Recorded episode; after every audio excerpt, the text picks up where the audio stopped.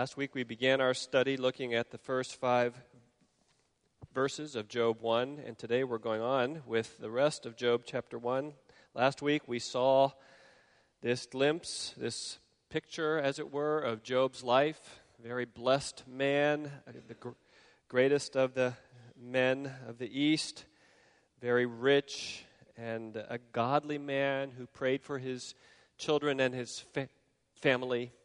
And we see this key element in verse 1 that he was blameless and upright, and he feared God and shunned evil, which is an important theme throughout the book of Job in terms of why Job's sufferings befell him. This evening we're looking, beginning at verse 6. Let us give heed to God's word as we hear it. One day the angels came to present themselves before the Lord, and Satan also came with them. The Lord said to Satan, Where have you come from? Satan answered the Lord, From roaming through the earth and going back and forth in it. Then the Lord said to Satan, Have you considered my servant Job?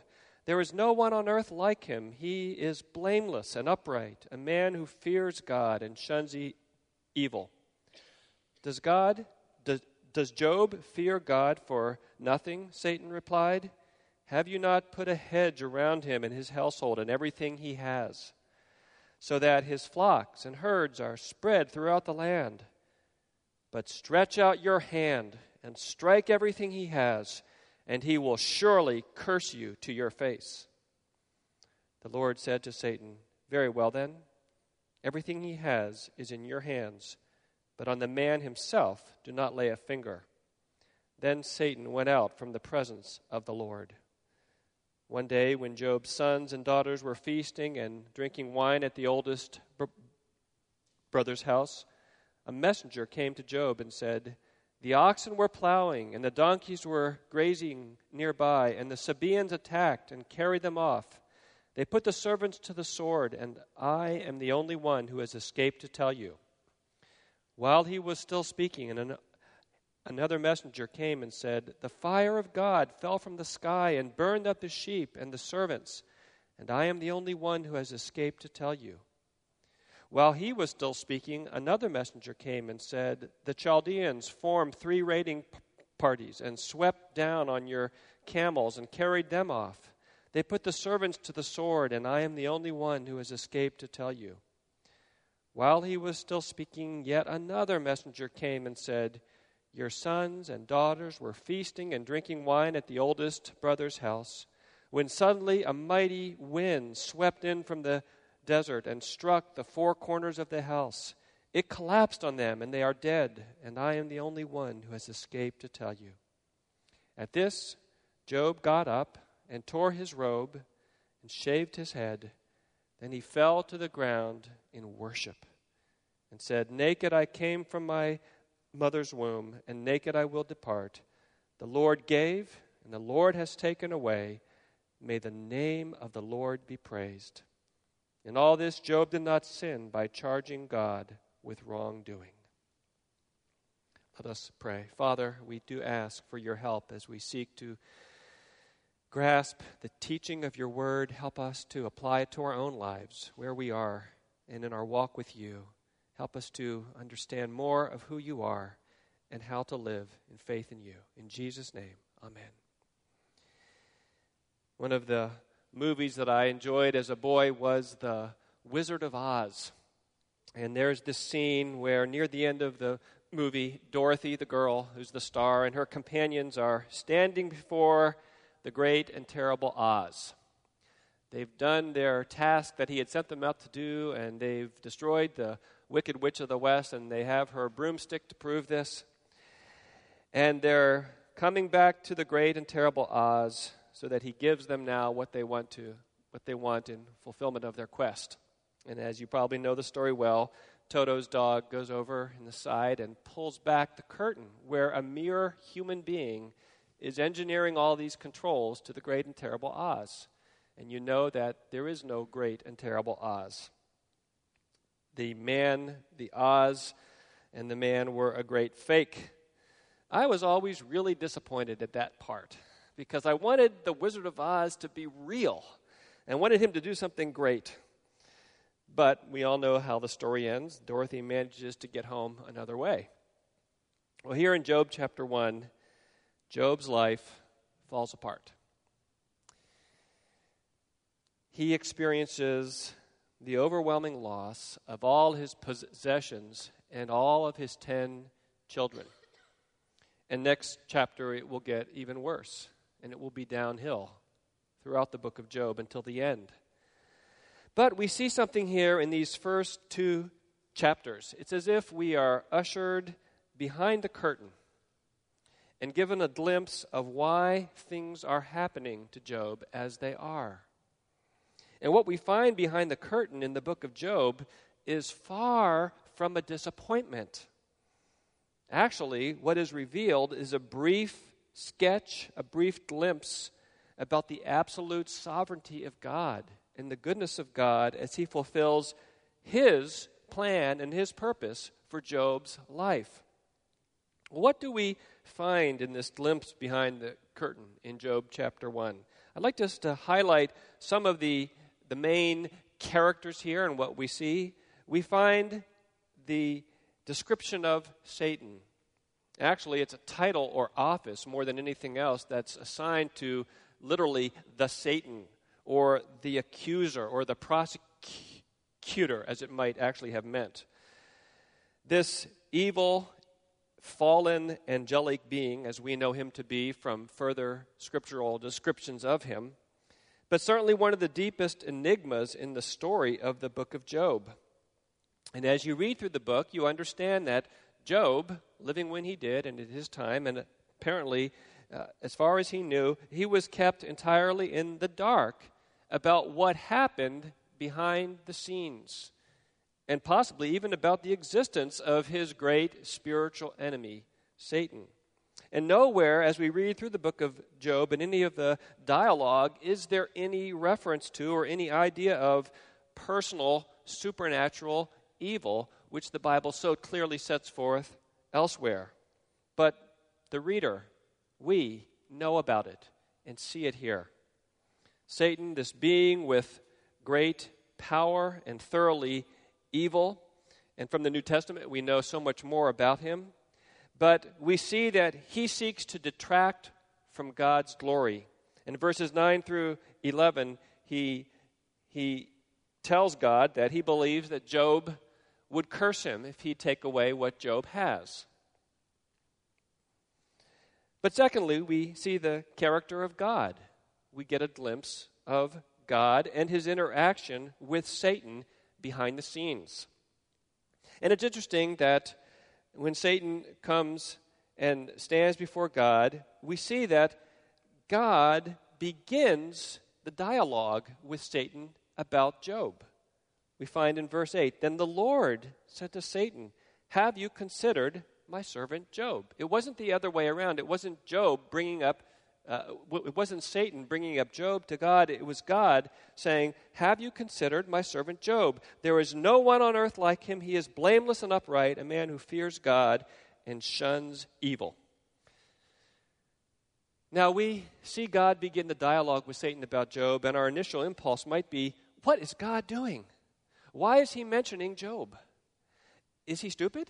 Is he a bumbler to do that? Well, obviously not. And I say that reverently because we know that God would never do anything uh, that is not perfectly good and right and wise.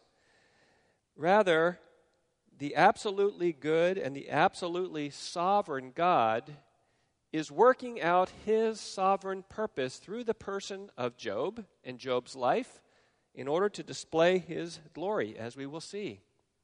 Someone has used a good illustration of this, and you may have heard this before, but it's like the owner of a very expensive jewelry store who has this one especially beautiful diamond ring set in a beautiful setting in display in his jewelry case and he walks out of the back door into the alley and he sees the thief back there and he says hey have you seen my best ring that's kind of what the analogy is here. It's almost if God is doing that, saying to Satan, Do you see my servant Job?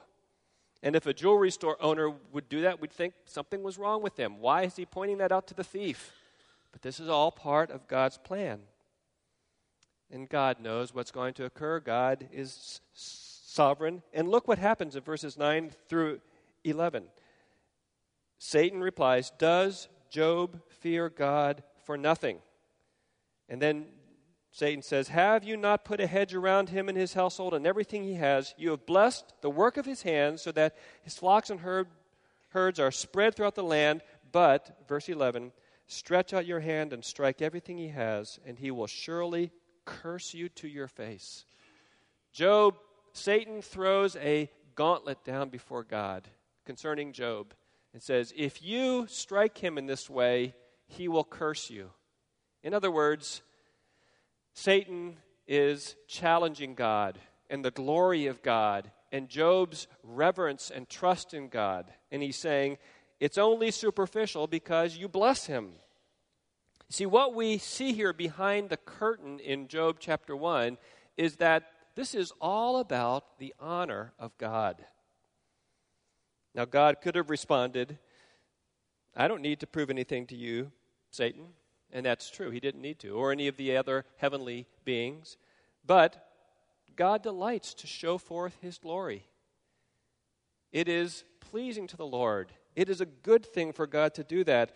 And God chooses to get an open victory over Satan, that in Job's heart, he would display and manifest that God is of supreme worth. Not Job's possessions, not his camels, not his sheep, not even Job's family is of ultimate value to Job, but that God is of ultimate value.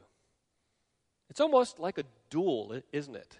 Um, in the late 1700s and early 1800s, dueling was a serious social ill in early American society. Maybe you didn't know about that, but many pastors preached sermons about the evils of dueling.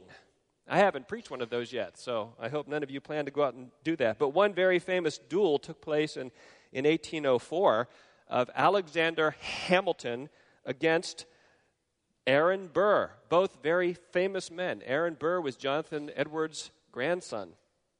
And uh, we look back at that day and age and people doing those things and think, why in the world do they have a duel? Why do they go out there and take paces, you know, and pull out guns and shoot at each other? It seems so senseless.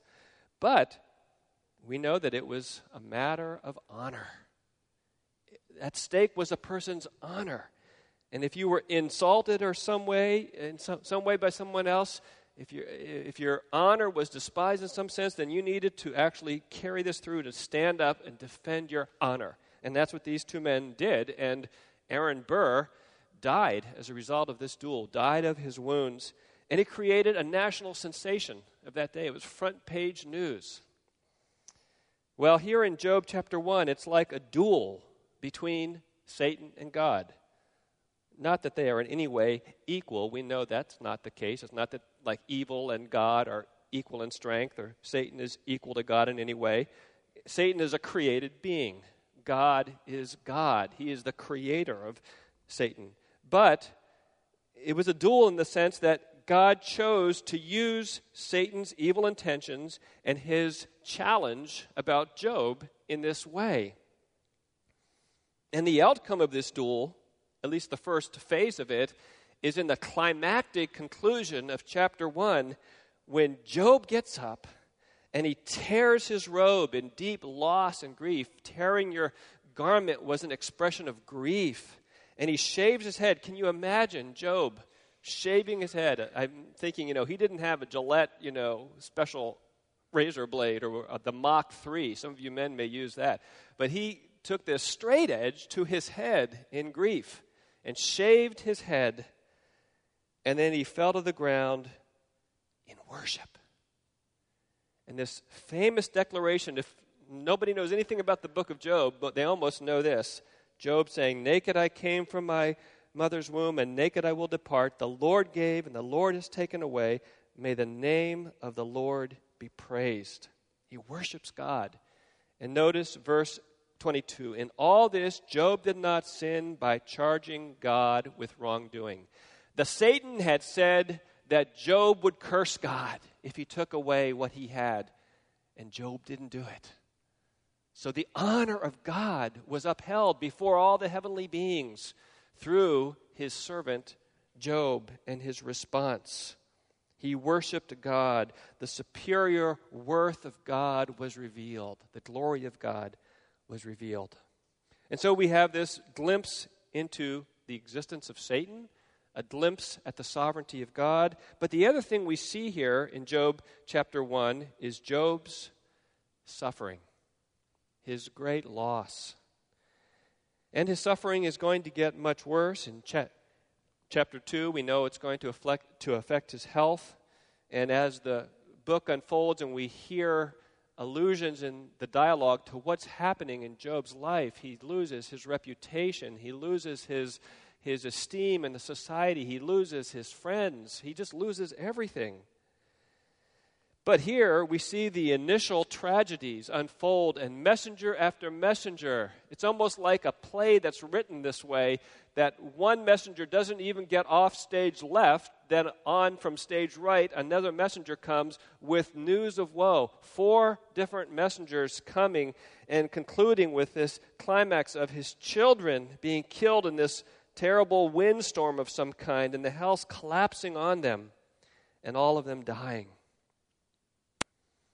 Here is Job, the one who had been the greatest of all the men in the East in terms of his wealth and reputation and stature, his wisdom, the one who had gone to great extremes to pray for his children and make sacrifices for them. You can't help but think that part of that is so that, so that they would not be judged in any way by God, which seems to take place here. And he loses them all. Job's worst nightmare takes place. And so I don't want us to lightly skip over the depths of Job's loss here, his suffering, even in the brief references to it here. I want us to walk around it a bit and just think about it. There's this scene from the beginning of the movie, Saving Private Ryan. And that's not an easy movie to see. I took my teenage son to it years ago when it first came out and saw it with him because I thought it's good for him to see a little bit about what World War II is like, what his grandfather went through in this war. And it was a very realistic movie. So I, I can't say if any children are hearing this, don't necessarily think that it's time for you to see this because it's a very violent film. But there's a part in the beginning that there's the scene in the Kansas cornfields and wheat fields of this farmhouse and this farm wife is there, and it's a beautiful day, and this black car drives down the long lane to her house, and this military chaplain gets out. And you see her kind of viewing this from behind the kitchen screen door, and the chaplain walks up the steps. And you see her just, I think she just kind of collapses in anticipation of what this news is. Turns out that three of her four sons have been killed in the war. And of course, the movie is about saving son number four, the last one left, saving Private Ryan and this uh, squad's attempt to bring him back unharmed. I'm not going to tell you how it turns out, but the thing that struck me about that is, as I viewed that, you know, you just, when you see the grief about to hit, you just almost collapse as well because it's just palpable that sense of loss of a mother and getting that horrible news. Well, Job's loss was very great. But amazingly, his initial response, even in the depth of his grief, is to worship the Lord. Now, that's the overview, and I want us to highlight then, as we think about this, three truths about God and Satan that we gain from our text, and then make three applications to our lives. What are the three truths that I want us to see? The first is this Satan's aim is to destroy our delight in God. Satan's aim is to take away our joy in God, God because really the heart of true worship is delighting in God. And so Satan wants to do whatever he can in our lives to take away that joy in God. And he has many weapons in his arsenal to get us to do that. Satan uses both pleasure and pain. Both approaches are ones that he can use. And apparently, pleasure or abundance didn't work in Job's case. Satan had given him, or God had given him much, and Satan saw that that didn't make him curse God or forget God. So Satan wanted to try the other approach, pain. But we see that that didn't work as well. And those two extreme approaches are also what Satan tries to do in our lives. He tries to tempt us in the area of pleasure and in abundance, and we have a lot of that in America these days, with the idea that God is superfluous, that we don't need God anymore. And so when life is going well and everything is, is, is, is well in our lives, it's so easy for us to begin to forget God and not, not call upon Him, not trust in Him, not have that same kind of urgency that we do when we're in trouble and we need God's help. And on the other hand, there's the temptation that comes in deep pain or loss. The temptation to think that God doesn't care, or that God is hostile in some way, or that He's powerless to help us, or maybe even wrestling with the doubt that whether there is a true God or not. You see, that's the way Satan wants to work in our life. John Piper puts it this way. He says, preaching on this text, he says, Satan is after your delight in God. He will put anything else in the place of God. Think about that. Satan is after your delight in God. And he'd be happy to put anything else in God's place, either extreme, pleasure, pain, or anything in between.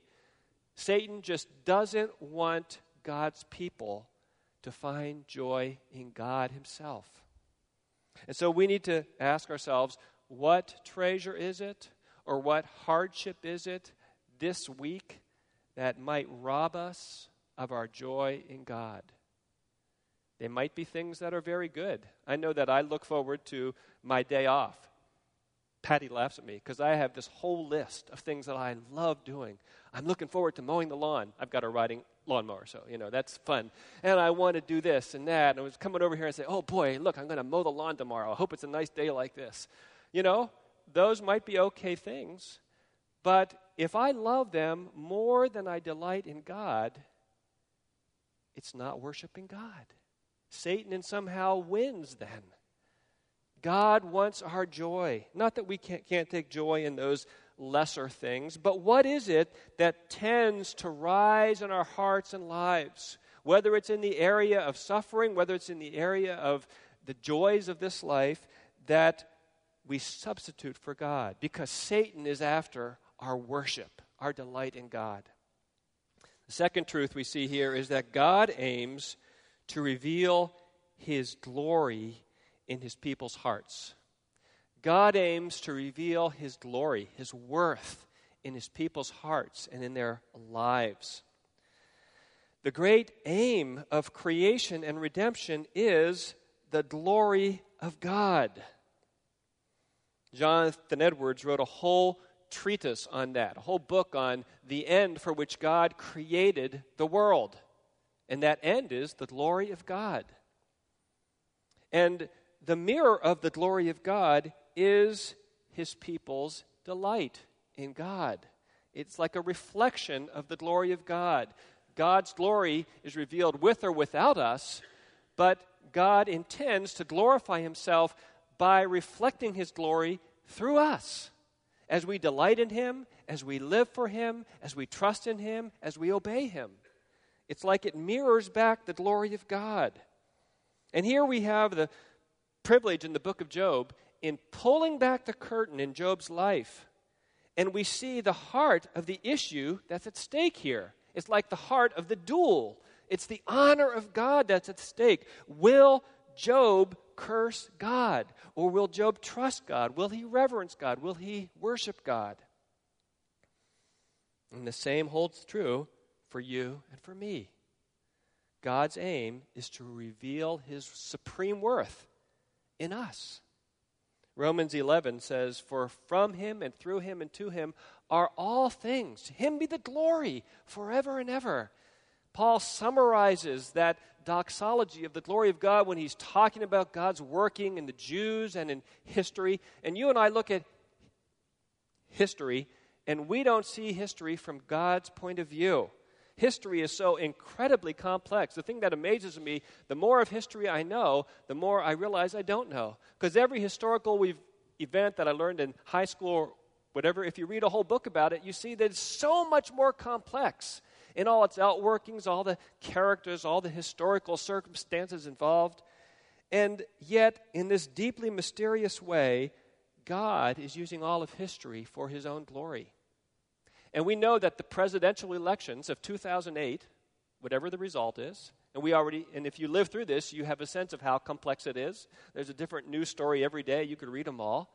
Well, God's going to over uh, sovereignly oversee all of that for His glory. But that's true for each of our lives as well. God intends, He aims to reveal His glory in your life and in mine. And that should be our aim as well, the goal of the glory of God. But that the, the third truth that we see in this text is that God is absolutely sovereign over Satan and over all things. And we see here that God grants to Satan limited power to cause pain. Notice in chapter 1, verse 12 Then the Lord said to Satan, Very well, everything he has is in your hands, but on the man himself do not lay a finger. So Satan knows just how far he can go. It's not in any sense as if Satan is equal to God. Satan has to ask permission from God, and God sets the bounds. And then, chapter 2, verse 6, the same thing. Uh, the Lord said to Satan, Very well, then, he is in your hands, but you must spare his life.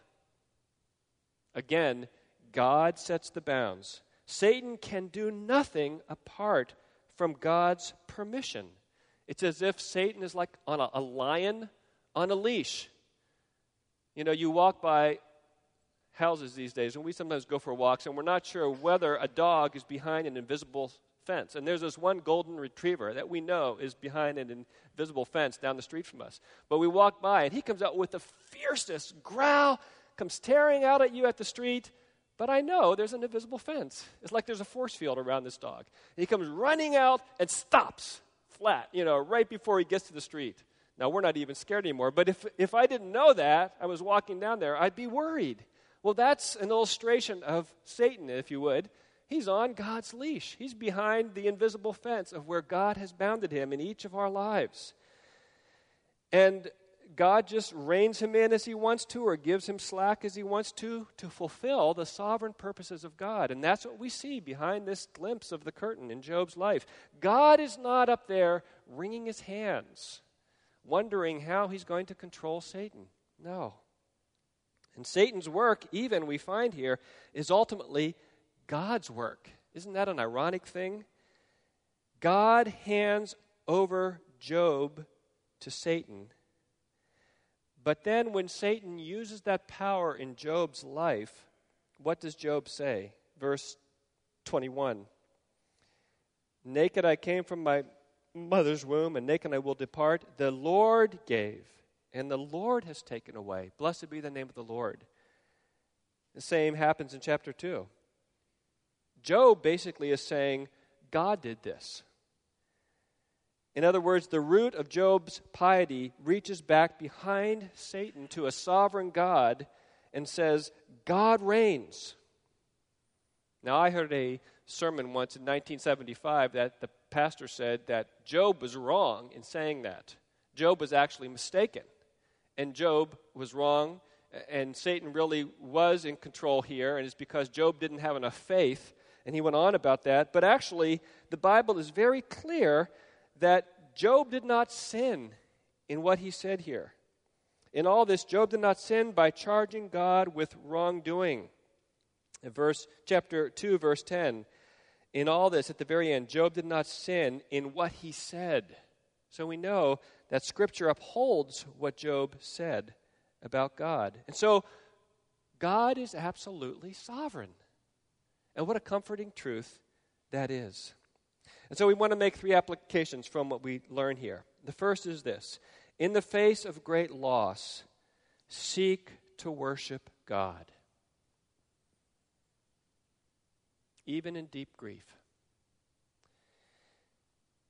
I don't think that I've suffered anything anywhere close to the suffering that many people suffer in this life, and certainly not what Job experienced here. We've had members of our church lose a child, but can you imagine losing 10, all 10 of your children at once? It's beyond my knowledge of what that would be like. But what I'm calling you to here is not to downplay grief, but even in grief, however severe your grief might be in life at various times, to mingle into your grief true worship of God. I've seen this many times in funerals and memorial services here in our church where people who are grieving deeply have this joy in the Lord and worship Him. But it may be that the times that there is very little joy at all involved with this, that it's just a, a response of reverence to God, of trust in Him, even in the depths of sorrow. I like the way Mike Mason, who wrote the book The Gospel According to Job, put it when he talked about Job's experience here in Job 1. He says, Before we consider the actual words of Job's worship, we need to pause and take careful note of the attitude of heart in which they were offered. And so he says, What was Job's attitude of heart here? Was Job in the midst of his grief and turmoil somehow at peace? Was he thrilled? Was he filled with a strange spiritual joy? No, not at all. He was as broken and cast down as a man can be. And then he goes on to say, Can true worship really transpire when the heart is broken and the mind shocked and dulled with horror? Is there any place in worship for bitter teal, tears and wailing? Or can groaning be a part of, of worship too? And then he says, Think of Mary at the foot of the cross. Was it a sweet and mystical experience for her to stand there and watch her son die? No doubt, years later, looking back on that day, she had more tender feelings. But at the time, surely it was hellish. And so it will be for us whenever we make direct contact in our daily lives with the central object of mystery in Christian worship, the cross. It is marvelous to meditate on the cross and to be flooded with peace and joy, but that is the Holy Spirit showing us the effects of the cross. It is not the cross itself. But more wonderful still, because more worshipful is the moment when the rough wood touches our flesh and the nail bites. Mason's talking about this experience. What was it like for Job? Talks about Mary at Jesus' death. What was it like for Mary seeing her son die? And he's saying, don't think that there was necessarily this sweet peace or joy. I'm not saying that there aren't times when there is joy, even in the midst of loss, but it might not be that way. But still, we can worship. Mason concludes this part by saying, real worship has less to do with offering sacrifices than with being a sacrifice ourselves. And he quotes Romans 12 Present your bodies as a living sacrifice, holy and acceptable to God, for this is your spiritual worship. And that may be what it's like when deep grief comes. The real question is we have to ask ourselves in my own set of circumstances right now, Am I giving glory and thanks to God from my heart? And one of the reasons I think that Job was able to worship is because apparently it was a long standing practice in his life to worship God. And so it was almost an instinctual response. It had been cultivated as a habit of worship that had been cultivated a long time in Job's life. And so there are lots of small trials that we go through or small temptations to pleasure in this life that we need to focus on continuing to give ourselves to God as a spiritual worship to God and cultivate that. The second application I have for you is this In the face of great loss, seek to find comfort in the absolute sovereignty and the unfailing love of God. One of the great problems that Job has later on in the book is the theology of suffering which he had was really incomplete.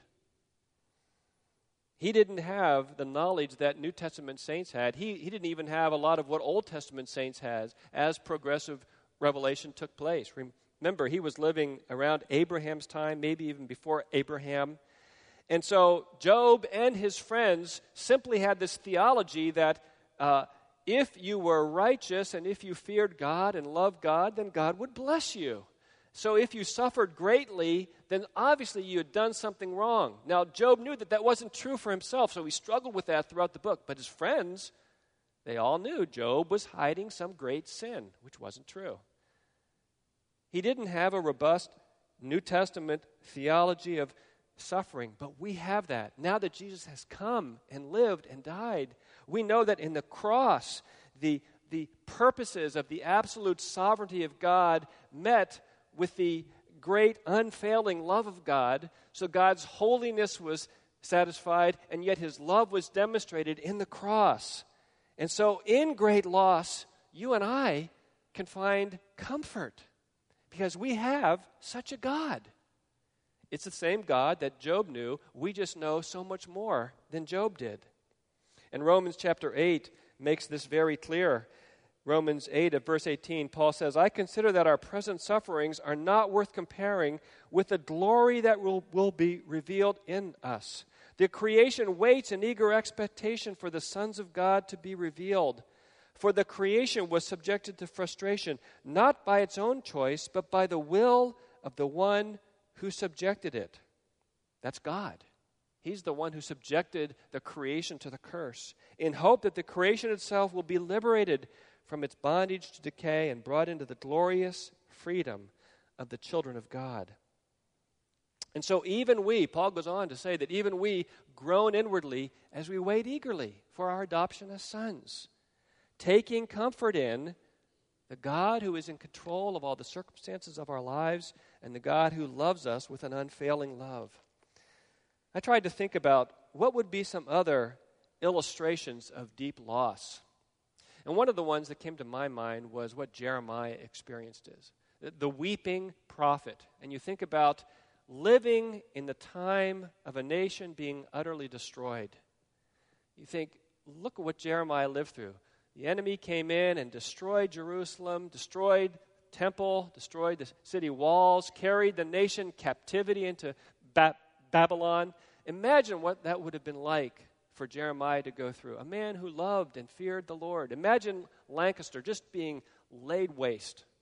The whole United States, maybe, laid waste. And how deeply grievous that would be. And Jeremiah experienced that.